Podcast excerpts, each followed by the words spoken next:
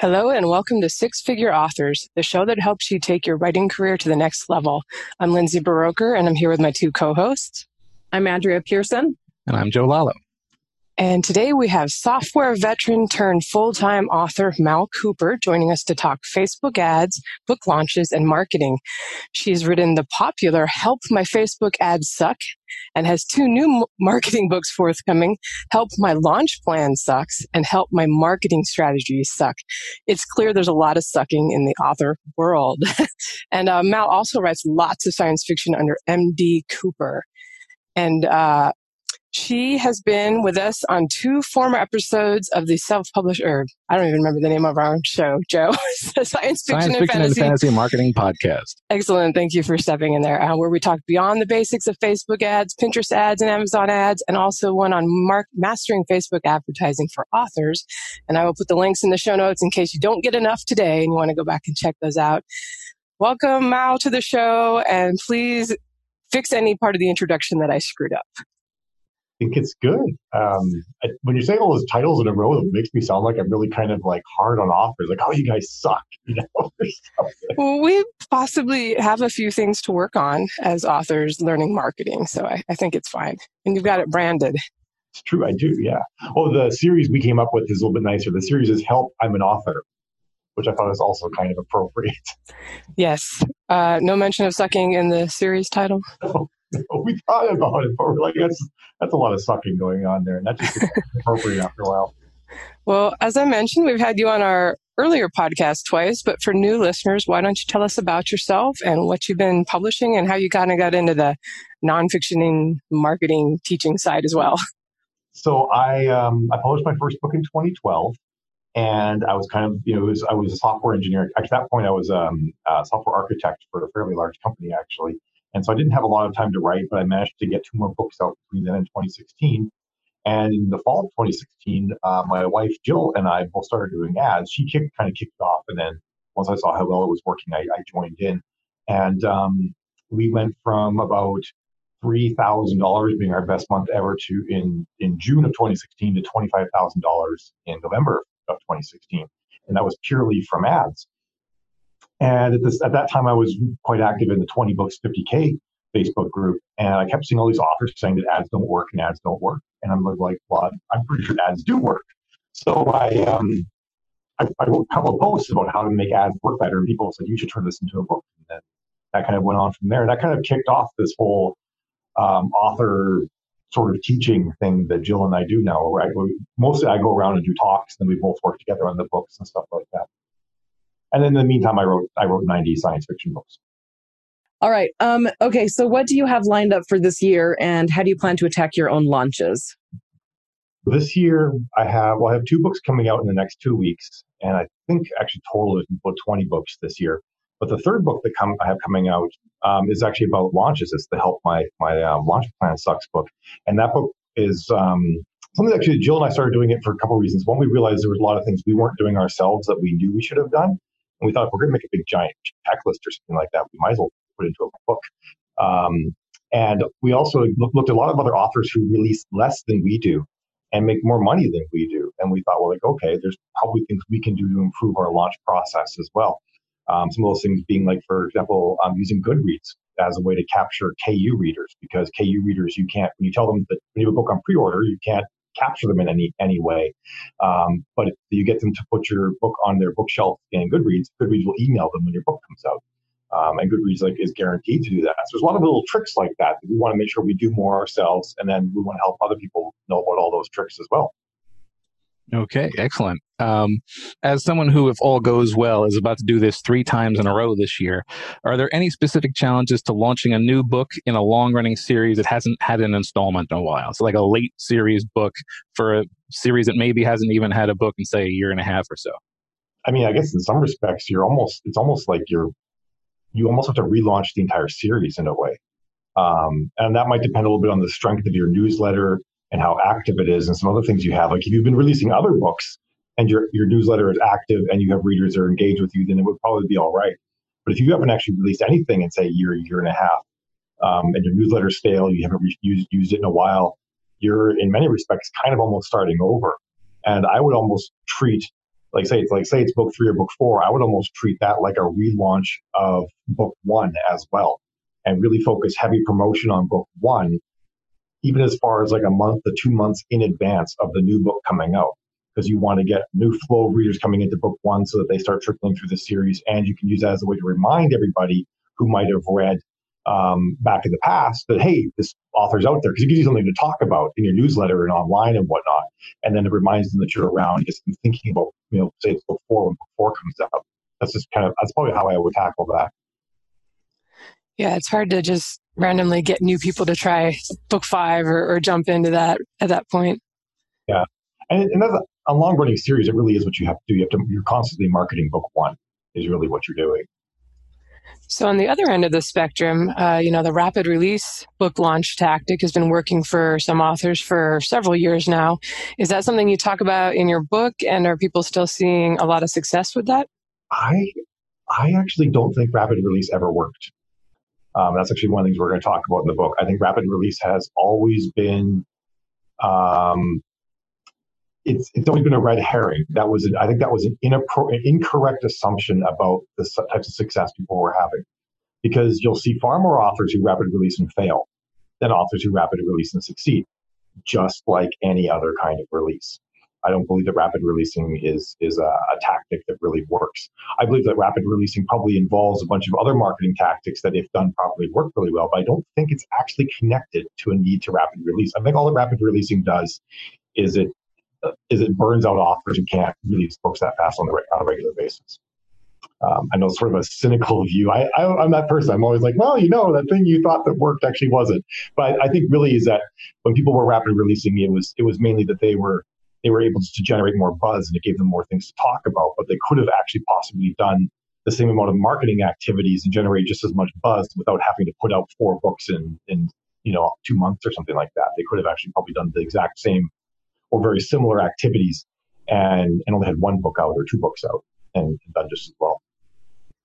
Do you think then that, uh, because I feel as someone who, who does that, that you get a you can earn more at once because you're putting out a bunch of books at once and that it just seems like there's more momentum going and that you're yeah. putting a lot of money in advertising book one and right away they can go on and buy book two and three but i i'd love to hear a differing opinion so happy to hear your take on it well i think I think that you like you. The, one of the things you got to keep in mind is like, and this is the example people use all the time. They're still selling Harry Potter to new people. You know, they they didn't need they don't and and they don't need to have. Um, oh, my metaphor is going to break down here really quickly. Well, I guess this is basically say there's there's massive audiences out there, and Harry Potter book one before book two came out sold more books than all of us have put together, right? And we've done fairly well.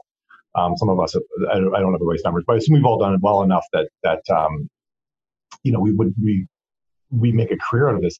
So what I'm saying by that is that there are so many readers out there that you don't need to have two, three, four, five, six books in a series to do well. If you can get the marketing techniques down right, you can have a book one that does really well, um, and have and write book two at your own time, own speed. Now, to what you're saying about about the effect of having more books out is is releasing a book is a marketing activity.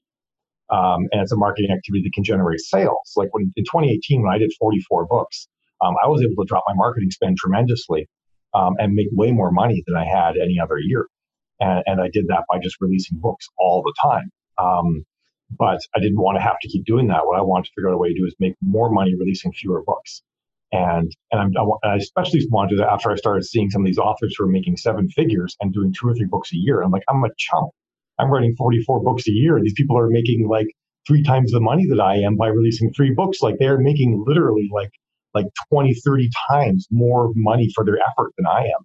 And that's when I realized that, that yes, I could pump out a lot of books and use the release activity itself for each new book as a marketing tool, or I could just market and not have to release the book.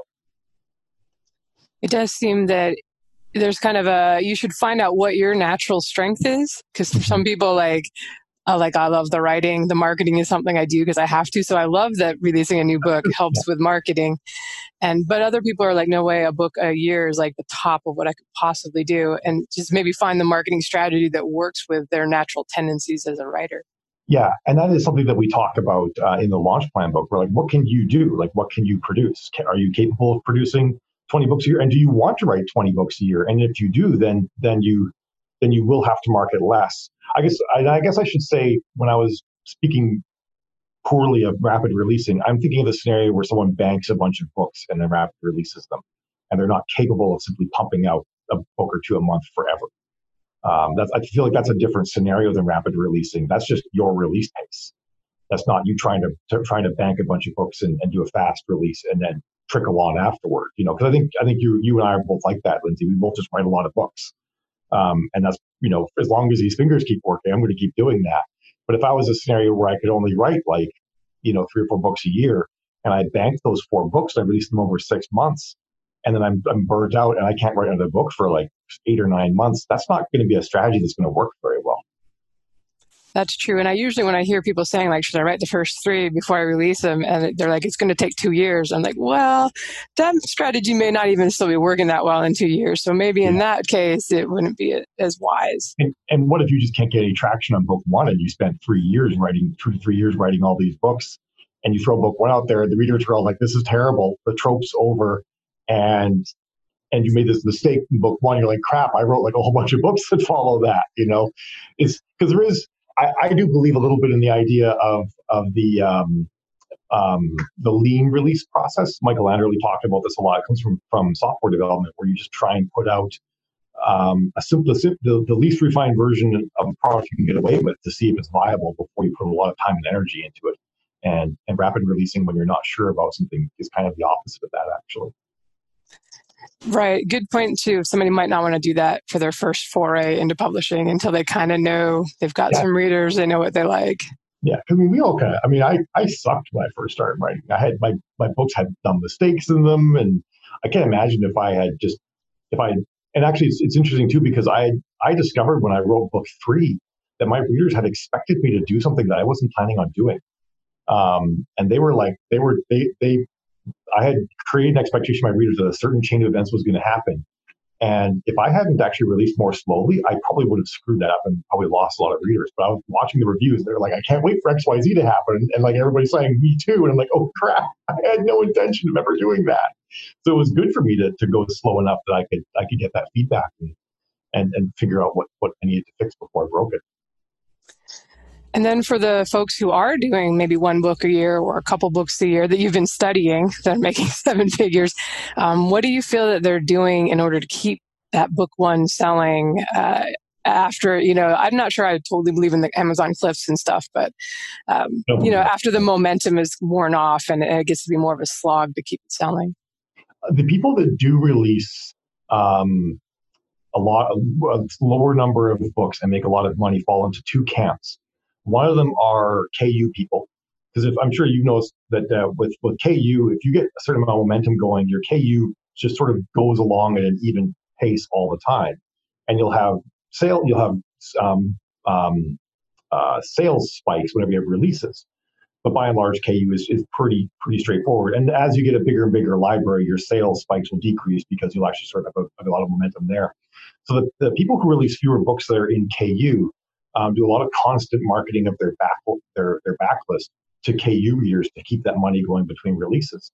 Um, and the people who aren't in KU rely on these massive launches that they do once or twice a year, and they they have a like for for me, I don't even do cover reveals anymore because it's like I cover like every other week. It's just I put a post on Facebook like this is the new book cover. But for the people that do one, two, three launches a year, their cover release is a party. It's an event. There's giveaways. There's and they they actually there's people who do it poorly and we don't hear about them. And there's people that do it really really well and they actually they actually do really well. And so some of these people they'll make they'll make like a quarter million dollars on the release of a book um, once or twice a year. And that's that's enough to keep them going you know and then and they they they basically they they have this process where they just build up momentum for, for months uh, uh, in advance. And they always, they also always focus really heavily on ways to build personal relationships with their readers so they can talk to their readers, email their readers all year round about all sorts of stuff and maintain their attention so that when time comes to say, buy my book, those readers are opening their emails and following them on Facebook. They, they get that message. I think I could survive off of a quarter million a year, twice a year. right? Like for like writing one to two books, like that's not that much work for that kind of money. That's insane. No, and I just I just learned that um, according to you, and I'm, I I kind of like this philosophy you're you're sharing. It's very different from what's out there, but I've been doing things wrong for wide and KU because I hate big launches and I don't release a book a month. I think um, I think there's ways that that you know you could you could make that work as well. Get around it, work around it. Yeah. Um, okay, so how do print and audiobooks factor in for what you would consider good launches? Um, how do you recommend authors handle launches of the different mediums? Very few authors, well, in, in speaking in fiction, um, print really isn't that relevant, I don't think. Um, unless you're willing to spend a lot of effort getting that book into bookstores, you know, doing the Ingram grind to make sure you can get that book to, to major retailers. Um, because if you're going to go print, I don't know if you guys talked about this or not before, but you don't want to do ex- expanded distribution with Amazon. You actually want to put your book up on Amazon without expanded distribution and then also put it on Ingram. And that's just to be the amount of effort. Like I actually calculated the cost and, and effort in doing print one time with versus the return. I have to sell a lot of print books to actually make it worth my while to go through all that rigmarole to, to sell those print books. Um, if I don't really care about it, then it's it's easier because I can kind of do it evenings and weekends. I don't consider my time to be as expensive. So I don't consider printing part of a, a, a part of a fiction launch. Um, audio, I actually I think is pretty important. I think if you can if you can time an audio and um, ebook launch at the same time, you can do really well. I haven't yet done one of those myself, but I have been watching a lot of authors who do them, and I've seen them do quite well. And I have one happening. I don't actually know when it's going to happen yet because I don't get to be in control of that timing, but I think it's going to be sometime in April. I got a uh, I did a contract with Audible and so I got their, their shiny Audible advance that they do, which are quite significant advances you can get from Audible if you can if you can get a hold of someone and do that. And that I'll have a trilogy that's actually going to have each book is going to release simultaneously. Actually, and in that scenario, I'm making enough money from the Audible advance that it's what I would normally make from a really good ebook launch. So if even if the ebook like if, even if the whole adventure flops, I'm actually not out any money. So I'm pretty excited about that actually that's one of the uh, it's one of the great things about getting an advance. Like we talk a lot obviously about self-publishing here but there are some aspects of traditional publishing that you could certainly understand why they existed. And you know if if they're offered to you then by all means take advantage. Yeah. Uh, all right. So we've had a variety of different res- recommendations with regards to launch strategies in the past but it seems increasingly that the consensus is uh, you should be spreading your promotion out so that you have a steady build, like you were talking about for the major launches, a steady build instead of a, a, a one-time spike. Uh, yeah. d- do you agree that's the case? And like, what would be your recommendation for for pulling off that steady build? Well, I think the thing to think about, uh, and we'll speak mainly in terms of what Amazon and I guess some of the other major retailers think about, is is Amazon cares about um, selling stuff. Shockingly, um, and some of the other retailers as well, and they've only got you know, they, they only they know that people only only have so much money, and this especially applies to Amazon because Amazon will sell you everything from toilet paper to to your books. So Amazon's like, I want to get all your money, um, and they want to get your money. They want to get the consumer's money, I should say, in the most effective way possible. So if your book doesn't make them very much money, and it chews up a lot of email space for them, because Amazon only has so many ways that they can like it's called touching in marketing. Only so many touches they can make on an individual consumer. So they're not going to waste a lot of their touches on things that don't sell. So that's the first thing to consider is Amazon only cares about stuff that actually sells and um, and makes them a good good profit, good, bang for their buck. Now they they sort of they know that like heavy book readers read a lot, so they're willing to, to give them some um, some additional email space. But even if we think about just the Amazon as a bookseller, if they're going to send an email out to you saying you should read these books, they're going to choose books that you're likely to buy and not books that you're not likely to buy. Now, how does Amazon tell which books people are likely to buy? Well, they look at the sales history of a book. That's the really what it comes down to. Amazon doesn't care about your rank; they only care about your sales history. Um, and and well, they only care about your history, sales history, and the other thing they care about, which is profitability. Um, they're much more likely to promote a book that's going to make them two or three dollars than a book that makes them 70, 70 or 65 cents, which is to say that they're, they, they don't as heavily promote in emails um, and their other channels 99 cent books. In fact, like if you go to, if you us authors are always always focus on the bestseller categories on Amazon, but if you actually try to browse Amazon as a reader and try and find those bestseller categories, you can't. The only way you can access them anymore is by going down and looking on the bottom of a product page. Amazon promotes what they call their popular lists, and popular lists factor in price quite heavily, and popular lists also factor in conversion. Because what they really care about with any product that they show is if someone goes to the product page, do they click the buy button and what percentage does this? Um, so, so knowing that, if you say, for example, you do a really long pre-order, a year-long pre-order, and you hardly sell any books through that year-long pre-order, all you do is train Amazon that your book doesn't sell. And, and that's your sales history that you've now established with Amazon. So if you do a shorter pre-order, like say, for example, you're going to get a thousand pre-orders, just to make numbers easy over 10 months. That's, you know, say it's a, a hundred a month. But say you could com- com- compress that thousand pre-orders into 30 days. Now you're doing, now, now you're training Amazon that this book sells a lot. And the, the, the, the visual that people get from that is they see their rank. They see the rank spike because Amazon's um, calculation of rank is over 30 and 14 days. But that's what the cliff's based on. It's just a math artifact, is what the cliff is. But um, if you do that shorter shorter pre-order, we get the same number of pre-orders, which is actually kind of hard to do. But even if you got like half the pre-orders over one month, um, you're training Amazon that you have a very good conversion rate, and they're and, and they're going to be more likely to put your book into emails um, and also to contact your um, your followers. Because one things Amazon does as well is say you have a thousand people following your author name, Amazon doesn't email all of them when your book comes out. Amazon emails a chunk of them, determines how many of them buy, and if it's good, they email more. Because they're not going to blow their load on these on on on, a, on this thousand people if your book doesn't sell to any of them, because they can only contact readers so much. You know, they can't write send an email with a thousand books listed. They have to send an email with a curated list they think is going to sell. So they actually do these small little chunks trying to see which ones are selling better and then push those to more readers. So that's that's sort of the thing to consider when it comes to um, to how long you want to make your your your ramp is how many readers can you actually cram onto that ramp and if you have a billion readers you can make that ramp really really long but the fewer readers you have the shorter that ramp has to be so that you don't don't accidentally convince amazon that your book doesn't sell it's funny because I'm doing this right now. I did a two week pre order on my book one because I want to get the audiobook to try to come out at the same time. And that's actually a little longer than I would do because I don't want to ramp things up before it actually releases and before KU people can borrow it. Mm-hmm. So I'm like just kind of slowly starting to do a few ads, trying to because I'm switching genres too. So that's always fun to, oh, wow. work in. From uh, space opera to urban fantasy, maybe that's my next question for you. What you would do because like the last six things I published were in space opera, so I'm going to be all screwed up with the also boughts, and I have this with every release. I just have accepted it now. But do you have any tips? well, urban fantasy is the hardest genre to market to, so there's that you, you picked a.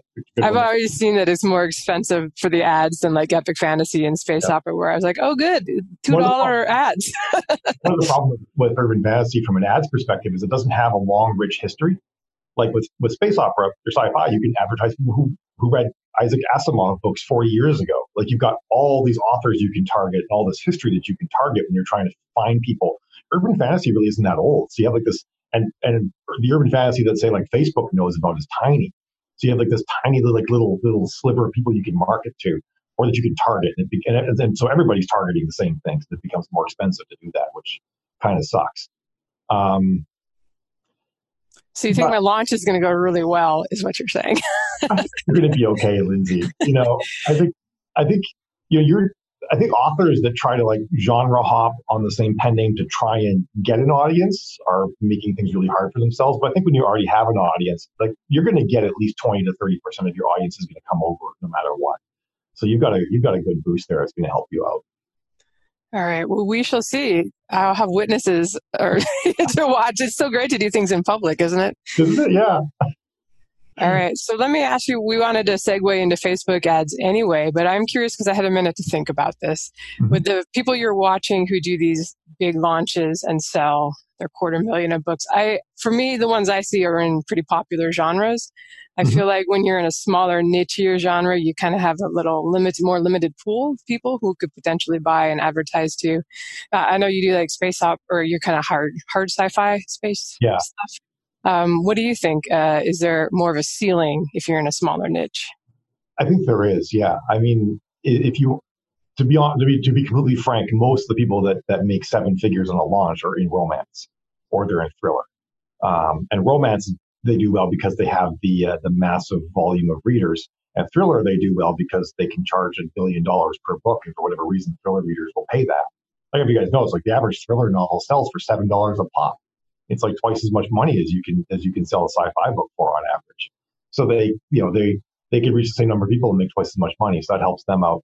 Um, but on the flip side, like military science fiction is actually one of the largest um, sub- subgenres out there. Um, however, military science fiction does a lot better in KU, so it's harder to build up a pre-order ramp with it, um, which means you can't really advertise until it's out. Um, if you have, if you're if you're if you're selling to a genre that has um, has more KU than than sales readers. So I feel shoot, I think I wandered off the question. What was the crux of your question? well, just I guess how much can people expect to sell oh, if they're in a smaller subgenre? I mean, I, I think what you could probably do is you could you could simply look at what your what your rank is. Like for example, to be say 50 in sci-fi, um, I sell about 150 sales a day and like maybe another 100 KU reads a day, give or take a bit. So I mean, then the people that are number one in sci-fi are probably selling over a thousand books a day. Um, and, and so you could, I mean, that's your, that's, that's actually probably lowball, I guess. Other people are doing really well in sci-fi might even be selling more than a thousand books a day. So if you think about it, that's still a pretty, you know, a thousand books a day at, at, uh, at 270 a book, if your book's 399 is still a pretty decent chunk of change. You know, that's, we're still talking like 2,700 books a day or dollars a day. And that's actually not that far off from a million dollars a year. So I, so I feel like you could actually pull that off. Now, could you pull it off with one book? Probably not, unless you've got like a big marketing engine and publisher behind you or something like that. But I feel like the average author could actually, um, you know, if you have a really good book and you market it really well, see actually really good returns off one book. Maybe not a million dollars, maybe in, in, smaller genres, you could you do a quarter million dollars off of one book. And, and I know authors personally in sci-fi who have done that, who have made quarter million dollars off of one book in in one year. So it, it is a thing that can be done. It's certainly harder though, but it can be done. Right. And this not to say that just if you write in a popular genre is going to be so easy because there's a lot of competition too, then, of yeah. course. Yeah. And you can almost make an argument that you can do better in a smaller genre. I mean, like I write like a, a really niche thing. I write hard military science fiction with female leads. Um, and some of, some of my casts are almost entirely female.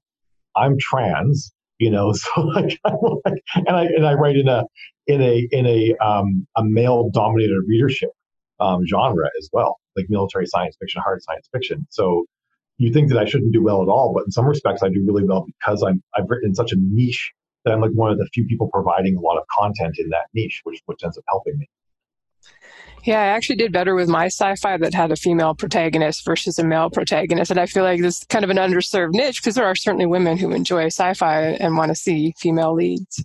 Yeah, and they want to see female leads that are are written like women who don't look to men. Like if you read a lot of a lot of this isn't to say anything bad about men, but it's just it's just so much fiction, especially science fiction throughout the years, has never featured women in, in a lot of command roles. Yes, yes, there are examples out there, but they're not that common. And so when women and can, can get their hands on science fiction where the female lead, you know, is her own person and never has to look to to a man for advice or be rescued by a man, they're really excited to get that content and they and they stick with it. All right, well, let's go to Facebook ads so our thriller and romance authors won't be bored about sci fi chat. uh, no, I, I, brought it up, I think. But um, so I guess we'll, we'll, refer to the previous podcast too, because you talked a lot about um, some beginner stuff. But for someone who's maybe struggled with Facebook ads, getting the clicks to be reasonable, targeting, what would you recommend for um, just people trying to get the ball rolling? I feel like it's it's really important to, um, I mean, invest the time in really working on your descriptions, really working on headlines, which is like the text that goes below the image, and really spend some time finding images. And you might end up having to spend a couple of days um, working on on on blurbs, on um, on finding the right images, and then you might end up spending like a couple of weeks actually trying to find ones that really work. Um, there's no real easy button for Facebook ads. However, Facebook has done something recently that's made it a lot easier to have Facebook find the good ads for you. The, if you do campaigns, you can pick like an A/B test campaign, and they used to push that really hard, but I rec- don't recommend doing that. Now, when you create your ads, when you're in the ad set step, you can choose to create a dynamic creative ad, is what they call. So toggle, you can turn that on. And once you have dynamic creative, when you're building the ad itself, you can put in multiple images, multiple descriptions, and multiple pieces of headline text. And Facebook on the fly will figure out which ones are working better and will show that one to people. And people a lot of times we'll get hung up with um, trying to find the one that works best so they can just show that one. But that actually is a bad idea because, for example, something that I found back in um, my it must have been like 2009. I worked for a company called Kaspersky, the antivirus company, and that website that we ran for Kaspersky in the Americas was making something like $15 a second um, at a at a peak time. And we were really like figuring out exactly how to fine tune things. And one of the things we discovered was that people on the West Coast clicked more on an orange buy now button, and people on the East Coast clicked more on a red buy now button. So we actually used real software that figured out where people were and showed them different colored buttons all over the website based on their geographical location. And we ended up making more money versus just trying to find the, the one color that worked best. Facebook is doing the same sort of thing with these dynamic creative ads, saying, okay, people in this demographic respond are responding better to this image text combo and people in this demographic are responding better to this image text combo, and it's showing the right people the right stuff at the right time. So using that works really well. And and my testing and testing I've done with other people, you can't you can't pick a winner and get cost per clicks as low as Facebook will get for you if you let it do the dynamic creative thing. So that's something I would really recommend for people getting started is play is use that dynamic creative, put up an ad, and just let Facebook do its magic, and you'll actually see a lot better results just from doing that that, that actually uh, uh, feeds pretty well into the question I was going to ask. Uh, uh, after we interviewed you, interviewed you on, on the previous podcast, I picked up helped my Facebook ad suck. I read it cover to cover, and I implemented an advertising plan. And then I uh, uh, I sat on my hands for a couple of years and didn't actually do the advertising plan.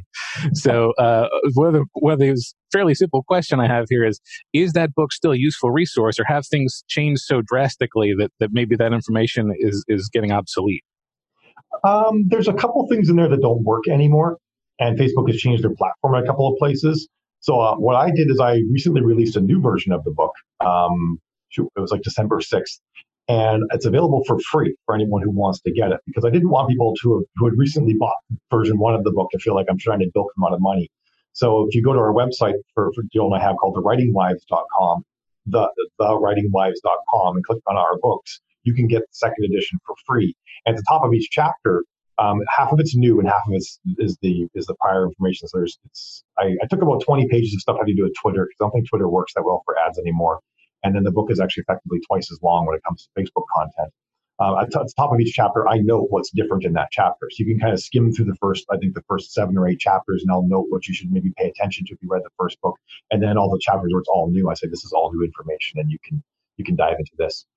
So that'd be a, probably a good way for, for folks who, who looked at the previous version. Another really neat thing, by the way, in Facebook now um, that I think people should be taking advantage of a lot is um, Instagram ads.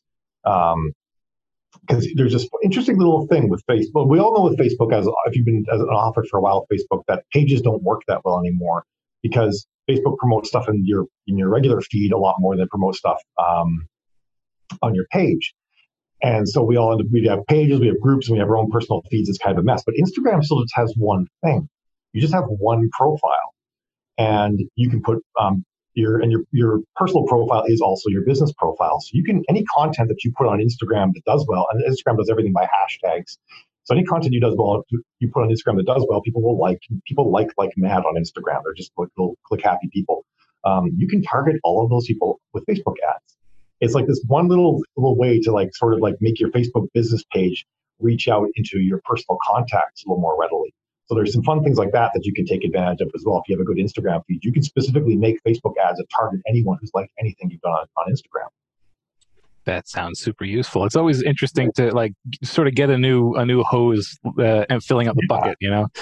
Uh, another thing I, I want to know is like, and we talked a little bit about this too, but because advertising is so much of an art as well as a science, and sometimes you get massive differences from tiny tweaks, like you talk about the color of the button on a different coast. Um, obviously, there's like best practices that people can follow, but sometimes when you break from those common wisdoms, you find some weird thing that happens to work for you. And how should somebody like assess the success of, a, of an ad that maybe was a weird experiment and see if it's worth continuing that experiment? Like how, what sort of metrics should people be relying upon for the success of ads? Well, I think there's a couple things to keep in mind. If you're trying weird and zany things, um, along with a bunch of other things, it can be really hard to tell what's working or not because Amazon doesn't give us any real introspection into what's what's things are converting. So if you want to try wild and zany things, ideally you should try it in a book that you're not running other ads to, so you can actually tell if it's working. Otherwise, you'll just get lost in the noise. Um, and, if, and if you have no other marketing going to a book, then it's pretty easy to tell if it's working. And your main two metrics are what's your cost per click on the ad, and then what's your actual actual conversion. And by conversion, I don't mean what Facebook is saying is a conversion. I mean, is it selling at the retailer? Um, so that's and, and like I said, that's so if you're only if that if that zany thing you're trying is the only marketing you're doing to a given book, then you'll know if your conversions if you're selling more, then you know that, that the ad is working. Um, and if your conversions aren't, it's not. Because one thing I think it's important is it's, it's, not just the click, the cost per click that matters. I could run an ad that says free ponies, and I'm going to get tons of clicks, and they're not going to cost that much. I'm not going to sell any books. Um, in fact, all I'm going to do is train Amazon that my product page doesn't sell, because everybody's going to land my product page. Everybody's going to be like, "Where's my free pony?" And they're going to close and leave. So, um, so that's that's something to keep in mind. So it is it is that combination of things. Is my cost per click low, and am I actually selling the thing I'm trying to sell? And you can also use affiliate links to tell on Amazon if you're selling. You're not supposed to, but I keep telling people to do it. No one's ever come after me. so I'm going to keep telling people to do it. Yeah, I've not gotten in trouble, and I've been doing it since uh, 2011, 2012. make like between five and seven hundred dollars a month off affiliate links. Like it's it's worth doing. Yeah, it's worth doing. And then if they, I mean, if it, they shut us down, then it's not like, you know, it's not going to kill us financially. yeah, exactly but every little penny helps, you know? Absolutely. Okay, so how long is I think you're the one um I didn't have time to listen to the old episodes. I'm like so horrible, but I do remember listening to your last one on the last show and I remember going, "What?" cuz you were saying I believe it was you who said put long ad copy in, like take a scene from the book, right? Was that you? Yep. Yes and that worked really really well for me for some of my books and then not as well for others because the scene i picked was not as great so have you found does it still work to have long ad copy and how much do you experiment with it and then also do you see and hear other authors having success with longer ad copy yeah i've actually the very first time so i've always written longer ad copy because i'm just i'm just wordy uh, and and people are always saying like write short ad copy write short ad copy and then i would look at my sales and they were better than that person's sales. So I'm like, well, I don't necessarily want to try what they're suggesting because they don't seem to do as well as I am. So that was my first clue that long ad copy works. Um, another one that I, that I, a clue I had was that people will comment in the comments on an ad. If your ad copy sucks, they'll be like, wow, if the book is written like this ad, I'm certainly not going to buy this garbage, you know, because people are so friendly and nice.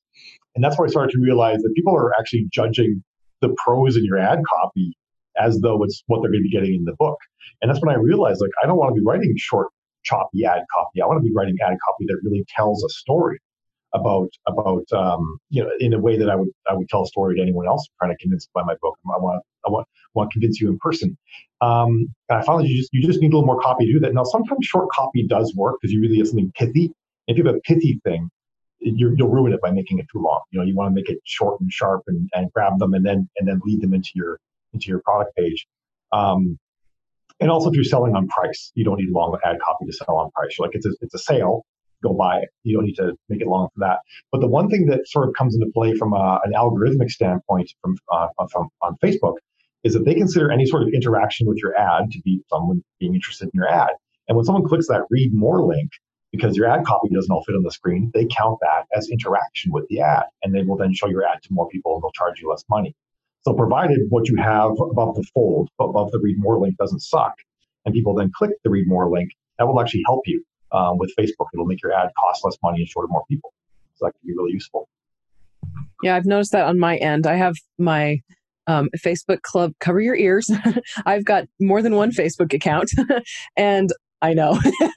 my personal account um, is the one that's under my legal name and it's not associated with anything author. And that's where I've actually went, gone and liked all the different author pages. And then I just get all their ads to me. And I have noticed that if I get too many ads on random stuff like Desitin and things like that, baby stuff, mm-hmm. um, if I find a book ad, all I have to do is click on the read more and I start seeing more book ads. And so that's yeah. been very helpful actually on my end for researching. why my entire Facebook feed is just cat suits all that gets advertised to me is cat suits. It's ridiculous.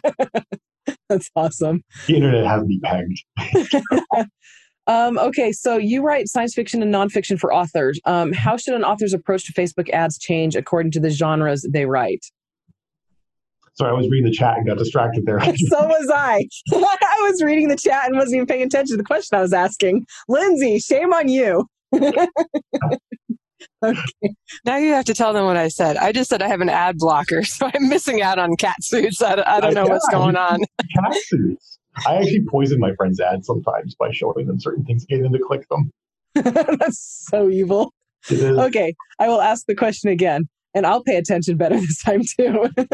okay, so um, you write science fiction and nonfiction for authors. Um, how should author's approach Facebook ads change according to the genres they write? I mean, would like a romance author do the long ad copy? I mean, how what have you seen and heard? Um, well, I think romance.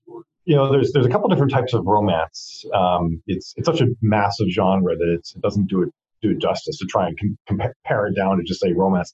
But I think uh, a lot of like there's there's for example there's, there's a whole big segment of romance short reads. It's it's basically like um, I hate to compare it to like porn because it's not. Or, or, or go ahead, go ahead, compare it to so, porn. all right. So like like like a lot of a lot of for guys who want to who, who watch porn visually, they want like a specific thing. They want to see a specific thing, and that's what kind of gets them their fix. For a lot of women who love romance, um, and this is not to say that romance is bad because I have no issue with porn. You want to watch read romance to, to, to, to, get your female porn fix, you know, go for it. Um, but they really want certain tropes and they want a short read. And there's this whole genre of short read romance. It's like 55 pages long. It's sell them for like 3.99, and and their whole shtick is you got to hit the tropes, the right words with the right tropes in the shortest spaces possible. And that's actually what works the best for them. They're basically, and they, they even spell it, they're like, look, you're going to get this, this, this, and this in this book. And then they just come out and say it. And, and that's, that's basically what works for them. So if they're trying to, trying to write some sort of really long um, bit of prose to lead someone in, that's not what the reader's looking for. You know, the reader is reading this story to get this specific fix. Um, and that's and so they market specifically for that. And if they were to make it too long, I think they would probably ruin it. So there are some scenarios where I think long doesn't work. But if you're writing epic fantasy, yeah, you don't want to. You really want to show them like I can I can write something long, hold your attention for something long. Like you, you actually kind of want to sell what the book is. Um, another angle that you can do, and this one's actually one of my best performing ads right now, is I have an ad that says why I wrote the book. And that's what the whole ad's about. Like I, it just talks about how I um, I saw a certain type of character being portrayed on television. Um, and a lot of times I didn't like the way they were portrayed, but I saw someone do it well, and I decided I wanted to write a story like that. And so I created this character, and here's what she means to me. Here's why I think you should read it. And it doesn't talk about the plot in the book at all. It just talks about why I wrote the book. So, um, and and in that one, I'm trying to make a personal connection to the reader. Um, and try to entice them to think that you know to think that I might share some sort of values with them and whatnot. So that one's longer as well for that reason I'm trying to convince them that we have shared values and they should then read the book that I write. So there's a lot of different sort of scenarios depending on what kind of connection you want to make with the reader that, that will affect whether or not it should be long or not. But I do feel like on average, longer is better. You know, size does matter. Yeah, you do make a good point. I mean, that's something about because I write romance on the side, kind of. I haven't done it for a little, like a couple of years, but I have found that, I mean, those readers do, they read for the trope. So if you tell them in your description, I mean, you tell me in your ads, things like that, exactly which trope they can expect, then, I mean, things are going to be a lot more successful. And I'm going to hand things off to Liz, Lin, Lizzie, Lindsay verbally. I'm sorry, I was uh, just watching uh, cat suits on Facebook. So really? no, no.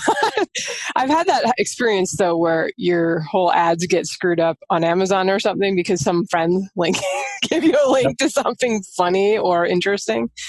Uh, but um, we wanted to ask a couple of listener questions from our Facebook group. Mm-hmm. Uh, also on Facebook ads. Before we have a few more questions at the end, just more general marketing, since you also have the marketing book coming out. Um, but Matt asks for wide authors, what's the best place to link to in Facebook ads? Is it better to link to my US ads to Amazon because I sell better there, or Kobo for my Canadian ads, or link to my website that links to all stores? So there's a couple of different ways you can do it. Um, I, and I, I was wide for about a year and a half until I eventually went back in. And, and my reasons for not being wide were very specific to what I'm writing um, and the way I'm creating my universe would be a whole other topic about universe building to go into that. But I actually had a lot of success with Kobo. Um, Kobo and Barnes Noble actually were really good for me. um, and I couldn't get any traction with iTunes and um, and Google. But what I found as I was doing it is that when a reader reads on Kobo or a reader reads from another country, they really feel a lot better um, about ads that take them directly to the content for their country or their reader. They uh, people who don't who don't read on Am- on Amazon really have um, a mistrust of marketing that's been being delivered to them, thinking that oh, it's going to take me to Amazon again. I hate Amazon. I, I only read on Kobo, or or you know I, I'm in Canada and it takes me to U.S. links. So I'm a very firm believer in giving people links for where they are right in the ad. Um, and I do this in my emails even. My emails for every book I sell have links for every country to on Amazon because I don't, I want people to know like, oh, if I'm in the UK, here's the UK link. I don't have to jump through hoops to try to get to the UK. So when I ran ads, um, for, for different places, and, and I'll talk about Kobo. That's where I did the best. I actually had like three to four books in the top 10 sci-fi on Kobo for a year and a half. Um, I linked to Canada. I ran Canada ads, um, ads to Canadians linking to Kobo's um, Canada website, and I also did ones for the UK. So I would run separate UK ads, separate um, CA ads, and I would link them to the correct book on the correct store directly. And that's one of the ways I did really well by doing that. And I was able to adjust my, my spend and everything. Is um, if you know the UK one was doing better, I could put more money into that. Canada was doing better, I could put more money into that. And that was the thing that worked the best.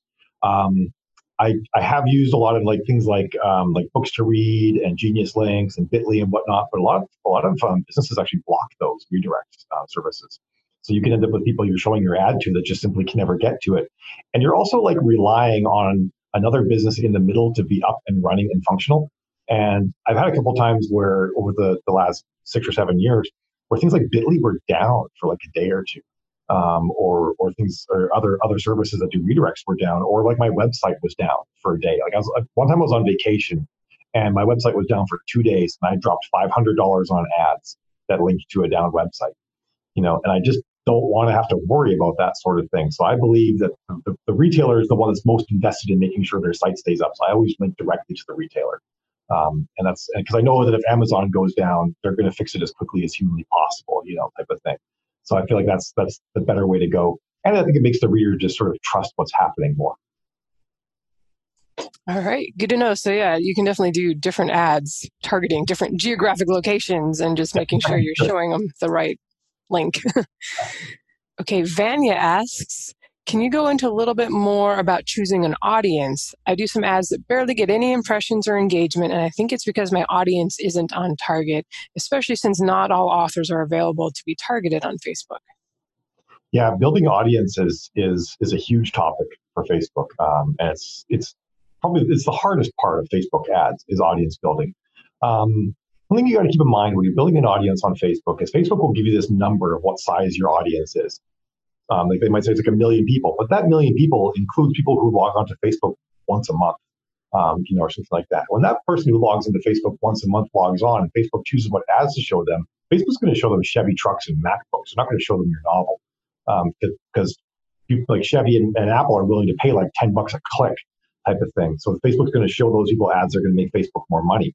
Author, us authors, our ads are like at the bottom of the barrel. We're the ones that get shown after everything else is gone.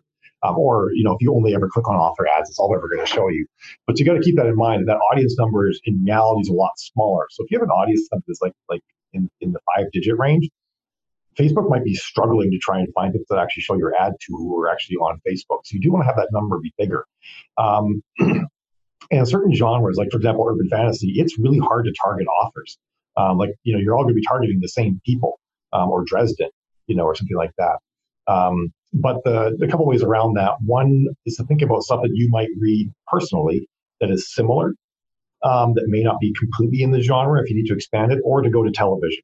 And um, and because when you in Facebook, when you're building an audience, you can choose to narrow that audience. So what I typically do now is I actually build an audience that is um, a whole bunch of TV shows in one block, and then I'll do another block that's a whole bunch of authors, and they'll do another block. And these are also like narrow, so it's all the one of these TV shows one of these authors, and then also another block that's like Amazon Kindle ebooks and stuff like that to make sure people are actually readers. And that's how I can get a much larger audience. And I can also get people that are more t- more more on point. Like they they like consuming this genre in TV and books. I know they're they're really into it. That's a good way to sometimes get a bigger audience, and, and really just comes down to size. Also, um, the bid cap strategy will probably will also cause this. So Facebook gives you the option to like set a bid cap where I won't spend more than X per bid. And a lot of times it's just a death knell for an ad. If you set that, they'll just never show it to anybody because they're much more happily show ads. They can charge whatever they want. So um, it's, it's, a way of playing it safe, but unfortunately, it, it just often causes your ads to never be shown. The better way to play it safe is just make an ad and watch it for a couple of days to make sure it doesn't go nuts. Don't put a bid cap on. Just put like a daily spend cap on. I feel like if you don't go in there and fiddle with the bids, suddenly you're spending one or two dollars. like that seems to be the default. Maybe it's just me. Like I have to go. I've never spent one or two dollars per click on an ad. Oh man. I mean, you you might see like right when an ad is brand new, like you refer, like you might have one or two clicks that are that high as Facebook's trying to figure it out. But usually those don't last more than a day by, by then usually. All right. It's usually, you know what, I, I default to bo- boosted posts sometimes. And you're just I like, yeah, spend my hundred bucks. and that's where I'm like, oh boy, I should have gone in and like said a. The problem with the boosted posts, and people make this mistake a lot, is that Facebook um, shows you a different number for your results. They say, here's your cost per result, not cost per click. And you'll also, if you, when you're creating a campaign, if you choose um, an engagement campaign versus a traffic campaign, they'll also show you cost per result. But the result is like an image click or they click the more link or something like that, or they click off to your author page. Facebook considers that to be a result. So when you actually go and look at your cost per click on a boosted post, it's usually astronomical. You're like, dear God, I'm paying like seven dollars per click or something like that. I actually had I had a friend who was using engagement ads, and she's like, look, I'm, I'm doing really well in my engagement ads. I'm, I'm getting a, a result of, of like 15 cents. I'm like, no, that's that's the wrong thing. And she went and turned on the option where you can see unique clicks, and she was literally spending seven dollars a click. So, Well, and then Vanya was asking about that too. If you could just clarify, and you kind of half answered this, the difference between an ad and a boosted post. Sure. Yeah. And, yeah. yeah. And a boost, so a boosted post is just you put a post on your page and you get the option to boost it. And like I said, the problem is that Facebook treats a boosted post more like engagement. Uh, so they sort of just spam it around as much as humanly possible, but they're not really focused on clicks. And Facebook knows who's likely to sort of like play with content and who actually will click off to the destination. So when you try to do something that's just for engagement, they're just like, we don't care. We're going to take a group of people who never click on and we're going to show this to them so we can get money. But when you say that I want to get clicks to my destination, then they show it to people who are actually more likely to buy stuff. Because Facebook knows who buys stuff, and aka clicks off to retailer sites, and who just like likes images and makes them bigger and, and comments and stuff like that. So they they they'll be smart about who they show it to to make the most money off of you. All right. Well, I will stop being so lazy and do fewer boosted posts because let's face it, that's when you do it. You're like, eh, that doesn't go. I mean, a- I'm guilty of it too, you know, but I would never do a hundred dollars. That's just yikes. Uh, such a bad, bad influence to our listeners. Um, so let's move on to a few just more general marketing questions. Beyond Facebook ads, what are you doing right now in uh, 2020 here that is working for marketing? So I do um, one of the things I'm doing a lot of in the last year or so is really working on building my brand um, beyond just individual books or individual series. I have a, a universe I've created called Aeon 14 that has about 90 books in it, and um, and I decided that one of the things I really want to focus on is actually doing doing doing marketing activities that actually just make, make people aware of Aeon 14 and not necessarily me and not necessarily a book. I first got the idea when I was, I had a booth at Boston Comic Con last year. And what I found is that people were walking past my booth and they were just saying, like, Aeon 14, I've never heard of that. And they would just keep walking. I'm like, crap, I need to make people actually aware of, of Aeon 14 as much as I need to make them aware of, aware of my book. So that's a big thing I'm doing. And I've sort of also created this brand, which for me is a ton of fun, where I'm, I'm like, people have actually introduced me as the cat suited author. at some events recently. And that's kind of a fun thing too, where I get to like kind of go out and be in costume all the time and, and make that part of my brand, which I'm enjoying a lot as well. So for me, it's a really big branding year. And I want to do that in an effort to um, eventually start working on other IP like TV and movies and stuff like that. Um, so by the end of this year, I should have um, a, a, an RPG, a tabletop RPG released. I should have a bunch more audio coming out. Um, and I've actually done a lot of a lot of sort of larger, more in-person appearances too that that um, I'm working on. Awesome. Um, and you've kind of already answered this question just a little bit, kind of walking around it. But um, we talked about book launches. Uh, what do you do in between launches? Um, where do you put your focus when it comes to advertising, including and outside of, including Facebook and outside of Facebook? So I do a couple different things when I don't. I mean, my I have launches at least once a month, so I don't have very long gaps between launches. But I do um, a couple different things to try and bolster that. One of them is um, box sets are a really big part of my strategy where um, everything, every series, once it gets to um, five books, gets a box set of one through three. And then that one through three box set, I do a lot of work to um, market that. And I'll, I'll leave it usually at 99, 9.99, but I'll periodically drop it all the way down to 99 cents, do a big push to try and get it going. Um, and then I'll bring it back up to 2.99 and let it sit there for a while. And then as I start to lose steam, I'll bring it back up to 99 and then I'll cycle a new box set through that process. Um, something I'm doing right now is I took a series that wrapped up in January of 2019. It's a seven book series, um, which if I was to sell all seven books individually, I make I make thirty five dollars. But I decided to kind of do something crazy. I put all seven books into one box set, and I released it for ninety nine cents. Um, and I did that specifically because I wanted to try and drive rank up really high, so that I would get I would get more visibility um, by getting an orange tag. Because I do think that the one place where rank does matter is to get the orange tag, because um, that shows up up top where, where people are, are, making a purchase decision, and that helps. But I don't think that um, that rank helps in any other scenario. But I want to try and get an orange tag, maintain that, and I actually managed to maintain some fashion of orange tag on this book for about about 70 days. Um, and in doing so, I think I made um, additional like twenty five thousand dollars off of a book that you know a series that would have been wrapped up a year before. So I'm doing more stuff like that, where I'm taking stuff content I already have, packaging it in a new way, and trying to find a new audience with that. Is a is a pretty big part of it. And then um, the other thing I'm doing is also is, is this focus on audio, where I'm going to try and do more more audio ebook simultaneous releases in an effort to get high, get more people listening to my audio, and then try and work on my audio backlist from there. Okay. Um, so for a lot of people, uh, time is at least as much of a as of a bottleneck as money is, and obviously as with anything that needs to be done well, lots of time needs to be done to do marketing well. Are there marketing tactics that have a better bang for buck in terms of time, uh, as opposed, you know, how do those stack up? Sure. I mean, I think I think one of the things that you can get the best bang for your buck from is AMS ads. Um, from a time perspective, I think AMS ads are hard to screw up, um, and don't really. I mean, they they may not make you a ton of money, but they're also things that aren't going to lose you a lot of money because they're only ever shown to people who read books. So you, and they're only showing people who are currently looking at books. So it's kind of a great way to make sure that you're, you're really focused on the right people um, at the right time. Um, so from, from that standpoint, you can use like KDP Rocket, get yourself a giant um, list of keywords, make a couple dozen um, AMS ads in one day, and probably forget about them for like six or seven months. Um, is, is that's actually how I do my AMS ads. by and large, I look at them a couple times a year at this point. I think it's also important to try and, if you have a, a lot, a huge backlist, to try and focus on one or two series, um, and try and focus on series that will feed into other ones well. But don't try and like advertise everything all the time to everybody. Try and like really put your steam behind one or two things and go get those to work well.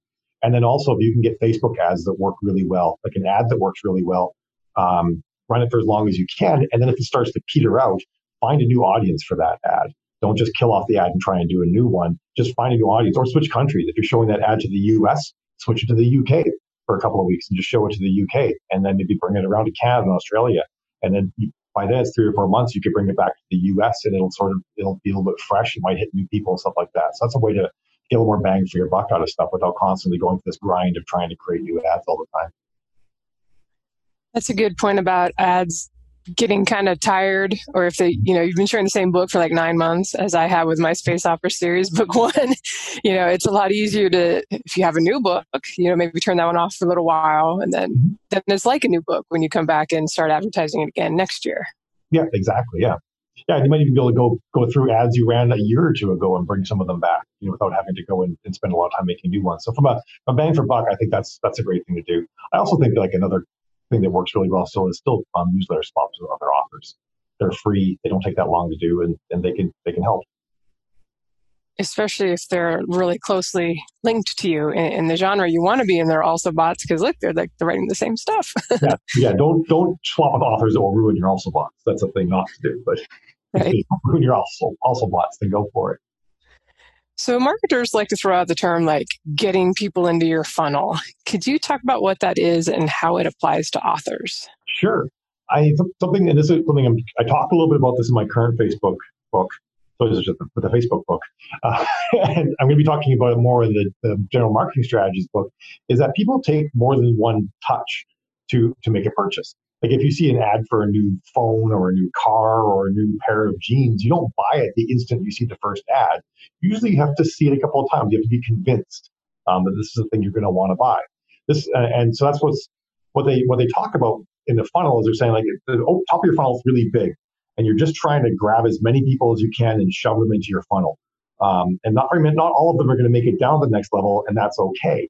At the next, but at the next level, these people are a little bit self curated um, if they're still interested in your product or they're still they're still going to engage with you in some way, um, that you know that they, they already have some sort of intrinsic interest and the, the chaff has sort of fallen off.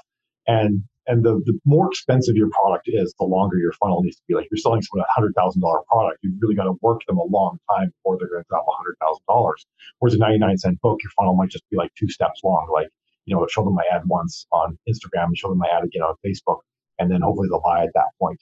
Um, that's that's what they talk about when they talk about a funnel is is is narrowing down this this um, this potential group of buyers to the ones who will actually buy your book.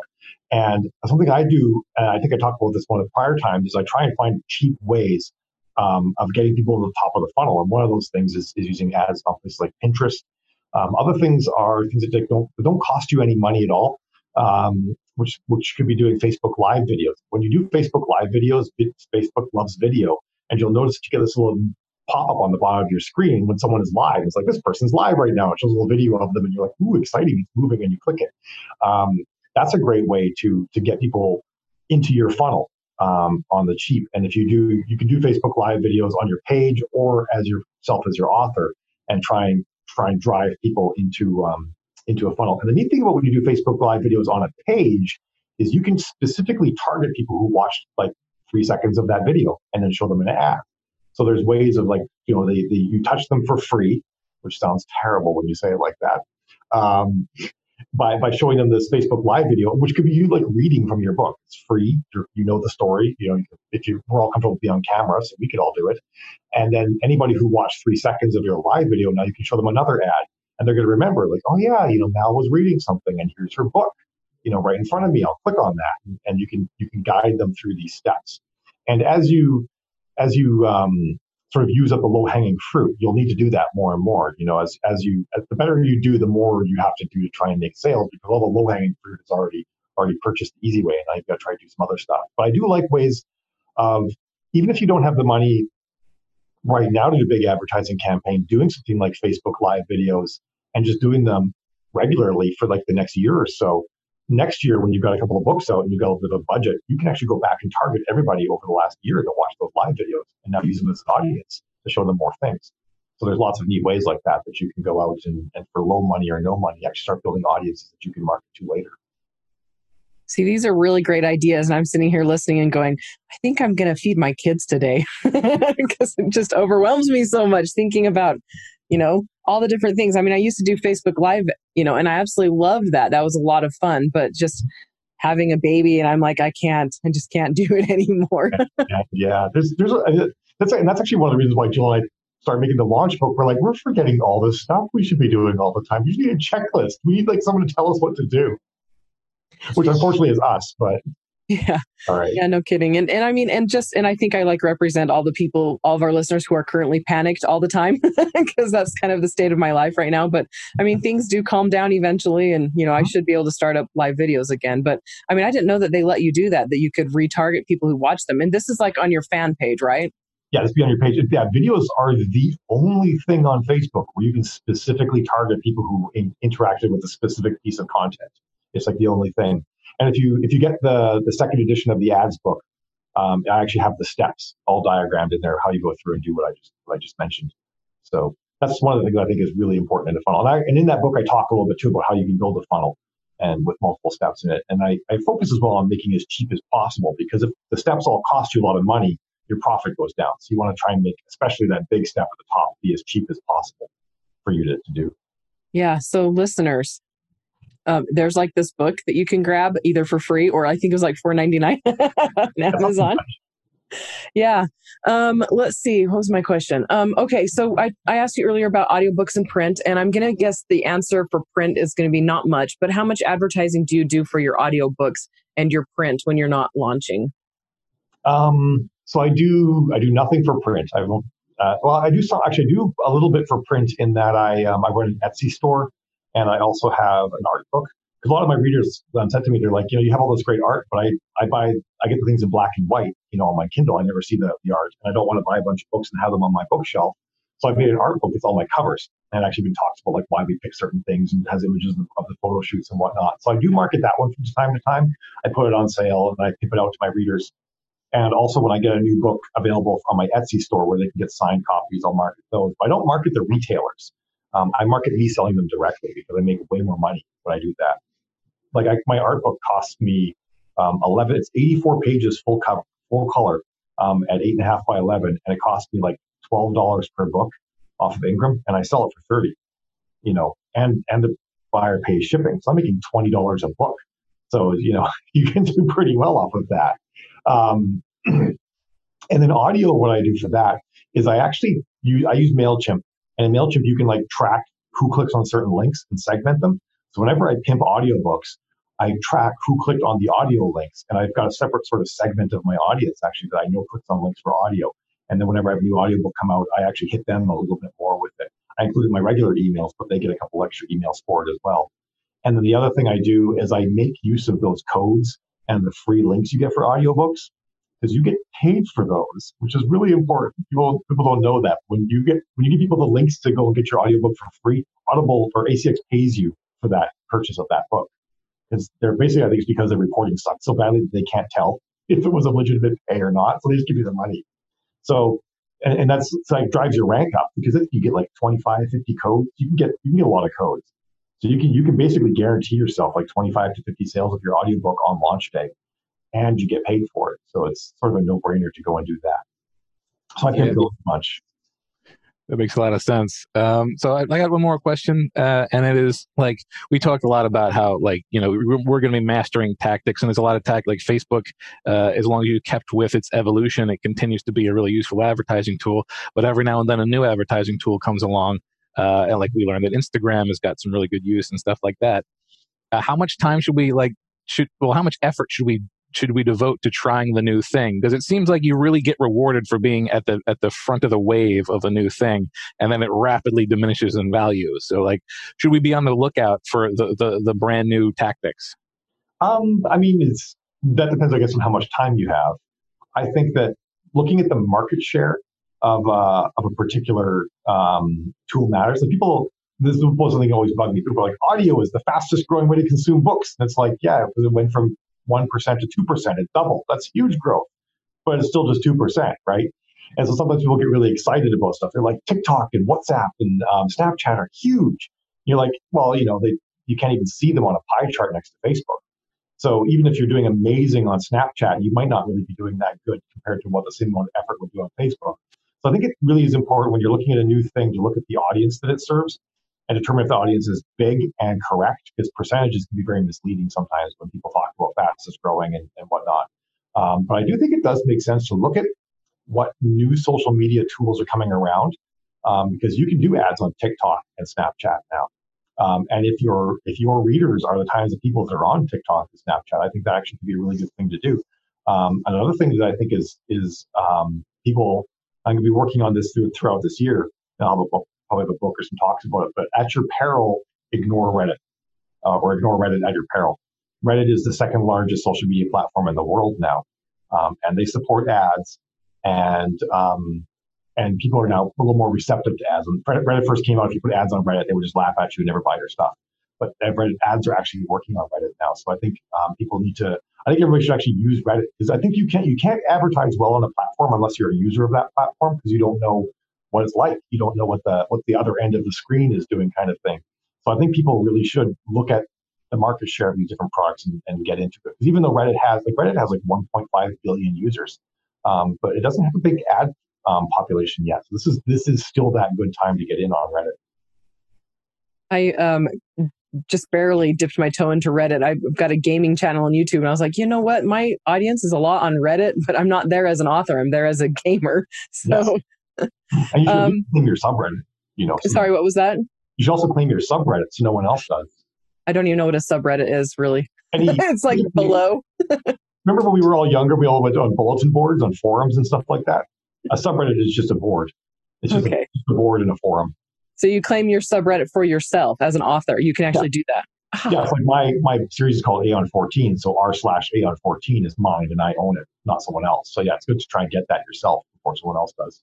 That's a great idea because there's this musician named Andrea Pearson, and she and I are like cutthroat with each other. you can watch out for her. Yes. She's coming for your subreddit. She probably already got it. You gotta go check now. No, she's got YouTube. She's got, you know, everything on YouTube, but I'm like, I've got everything everywhere else because I've been doing it longer than she has. She's cuter than me, but. I believe it. um, so we have like 3,100 questions on Facebook for you on our, in our Facebook group. Um, wow. So if, if you're a listener of the show, you can uh, um, apply to join and then answer those if you feel like it. but I'm going to ask one question by Sally Rigby. She wants to know about the merchandise you sell and how it all works. Sure. Well, I do merch. Um, I used to do it on Society Six because they were they were easy to use, and um, and they had a lot of products. But Society Six gives you like almost no money from selling things, and you can't set your own prices. So I I had in the meantime, also set up an Etsy store because that's where I decided I, wanted to sell my books. And I, I worked in e-commerce for so long that the idea of maintaining e-commerce on my own website just made me sad inside. I wanted someone else to handle all of that stuff. So I, um, I decided to use Etsy for that because Etsy, I figure like they're kind of handmade, so I can get away with selling them on Etsy. And so far, I haven't gotten any in, in any any flack for doing it. Um, and Etsy also integrates with a lot of other services. So once I got a bunch of my books up on there, I was also able to use other servers called Printful. And Printful lets you make like t-shirts, leggings, coffee cups, calendars, throw rugs, all sorts of stuff like that. And you can brand it however you want. Um, and even have tools where you can make some stuff like you can upload your logo and like like do it all right in their UI, build your t-shirts and stuff like that. And you connect it to Etsy. It puts your shirts or whatever on Etsy. And then when someone buys that stuff, Etsy con- Etsy takes the money, contacts Printful, and Printful ships it um, and then notifies this, the, the customer through Etsy that it's been shipped. And you don't have to do anything. Um, so we've got some, some of the stuff doesn't go so well. Some of the stuff does. We have this one cat called Mr. Fizzlepop in one of our series. And Mr. Fizzlepop's a real jerk. He calls everybody asshole. And when he talks in the books, it's all caps all the time because that's obviously how a cat would talk, right? And he's just always demanding food.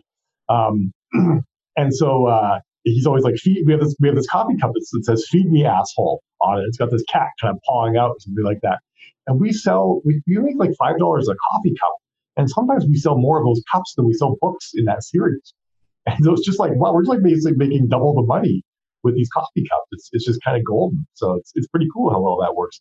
And, and I, I do believe in trying to do things that take as little effort as possible because shipping stuff sucks you know? So so having using something like printful and etsy where it's all integrated you create the product and then it just goes is definitely the way to go all right. Well, I feel like since Andrea kind of teased Facebook questions, we should ask one more from the group before wrapping up. Okay. If you're game. Um, Jeff was just curious to know what your opinions are on the different types of ads on Facebook, specifically video and carousel image ads. I think that um, so carousel image ads they get me all the time when they're showing they're showing me a whole bunch of cat suits and leggings and stuff like that. I'm like, ooh, this one's nice. And I'll scroll over and keep looking through them all and stuff like that. And I think they work really well for that kind of product where you have a bunch of products that are all in the same vein. Um, and you and you're trying to sell them out of catalog. If you write in a series, I don't think it's going to work quite as well because you're like, I can show you book one, two, and three, but I just want you to focus on book one. And one of the things in in in selling is that you want to give people as few as few options as possible to click on on. And if the only thing you really want them to do is buy book one, just show them book one. Now, maybe you have like two or three series and you'd want to show those two or three series in a carousel. You could try that. But I think that from what we're doing, when we really want to focus on selling one book, that doing things, um, doing carousel doesn't work as well. I think the video ads do work, partially because they Facebook seems to show them more for less money, and because you get to retarget them later. Um, Facebook actually has some good tools now for making videos on the fly. So you can upload a couple of covers your series, and you can actually have it like just slideshow between the covers or do cross fades and stuff like that. And Facebook just makes that a video, and then you can put that up as a video with like only like five minutes of effort made put into making it, um, and then you can use that for retargeting later on. So I think video actually is a really good thing to do. But don't spend a lot of money on video until you've really nailed ads, because some people out there will charge you like fifty to like two hundred and fifty dollars to make yourself a video, and then it does nothing, you know, because you screwed something up. And if you do decide you want to make videos where you like have a bunch of text on the video, two sentences tops. Don't put your whole blurb in there. Don't write some sort of big long thing. Two sentences top.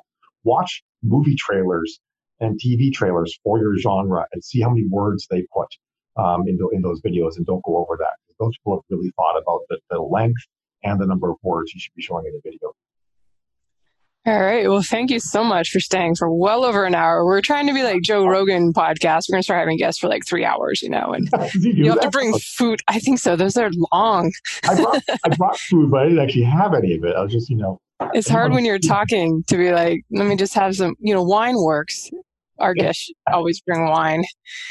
But um, again, thank you so much for answering all our questions. And can you remind us the names of uh, the books that are coming, all the, the sucking books? The and uh, of course, your sci fi too. Yes. So the, the book that's out is, uh, it's a second edition now, Help My Facebook Ads Suck. You can go to thewritingwives.com and click on our books. And there's a link where you can get it for free. So if you bought the prior book and, and recently or something like that, you're like, dear God, Mel's trying to bilk me for all my money, you can get it for free. Um, the ebook that is print you're going to have to pay for. I'm not going to give you the print book for free. Um, you can also donate. You can give us, you can PayPal some money if you want. If you if you don't want to, you don't have to. Um, and then the next book is coming out. It's it's either going to be I think it's be the first Thursday of, of March is when it'll be out. So possibly the same week as um, as SPS Live in, in London uh, is uh, Help My Launch Plan Suck. And that book is actually kind of neat because we talk about like who, what, how you write, how often you could launch, and then what kind of plan will work for you. And it also comes with some PDFs um, and even a spreadsheet where you put in like the date you're going to launch at and the kind of plan you want to have, and it backfills all the dates that you should be doing all the all the task sets. You don't have to like think about them all. It's just like here's a spreadsheet with all your dates. Just go for it. Um, and then the one that'll be coming out in April is help my marketing strategy suck, and that's gonna be more of a broad look at all the things you should be doing to try and market your books from low budget to high budget to building a funnel between them and stuff like that. So that's what we have going on there. And those are all linked on thewritingwives.com. And then I write science fiction um, under the pen name M.D. Cooper. And that's um, a, a, universe called Aeon 14. All of my books, excepting, excepting one, are in that universe. So if you want to sort of dive into like a massive universe, and my goal there is to become the most prolific sci-fi author of all time. If you want to join in on that crazy journey, you can come with me. And then I, I have one, actually a third pen name now. Um, I actually write, I wrote a book. I'm writing a couple more, more under Malorie Cooper, that are about being about being trans and uh, and, and, my coming out journey. And so if you're interested in that, because you might have like like the links they showed before for Malorie have her with a beard last time I saw her, and there's definitely no beard now.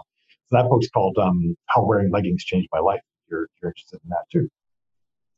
Well, Google has other people's faces if you look me up. So, I mean, I don't have a beard in any of them, but they're not the best. All right. Well, thank you very much. And we will definitely include the links to not all of your books because you have however many in the sci-fi, but definitely your your sci-fi author name and page and all the the sucking books, which is really what our audience needs. I, I, I think it's what I need. I might pick up that launch plan when that comes out. and um, thank you everyone for listening, and thank you to Joshua Pearson for producing the show. You can leave questions or comments or find the show notes at sixfigureauthors.com with the number six. And if you want to join our listeners only Facebook group, search for Six Figure Authors or come by the the website for the link. Uh, thank you so much, Mal. I hope you have an awesome launch of the new books and uh, awesome. I guess it's almost spring. Yeah, it is. Thank you very much. Thanks for having me. See you. See you later, everyone. So long, everybody.